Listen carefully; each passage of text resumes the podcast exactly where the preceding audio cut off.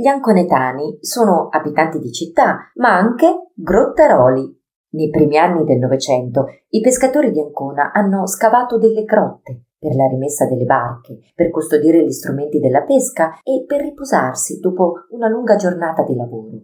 Le grotte di Ancona si trovano ai piedi del promontorio roccioso su cui poggia la città, nella zona che si affaccia sul mare, sotto il quartiere del Passetto.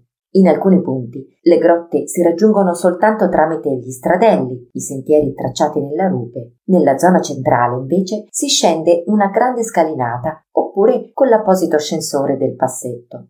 Le grotte sono più di 400 e si ereditano di padre in figlio. Per i grottaroli sono una sorta di gioiello di famiglia, testimoniano l'antico legame dei cittadini con il mare. Le grotte sono chiuse da cancelli colorati, uno diverso dall'altro. Sono spazi scavati nella roccia, ma attrezzati in maniera confortevole, in modo anche originale e spesso con materiali di recupero. Davanti hanno scali per le barche, strumenti per la pesca e in pochi passi i piedi vanno in acqua. Suggestivi sono gli scogli affioranti, si allungano paralleli alla costa proprio davanti alla fila delle grotte. Tra tutti troneggia lo scoglio bianco più grande, che per l'insolita forma prende il nome di seggiola del Papa.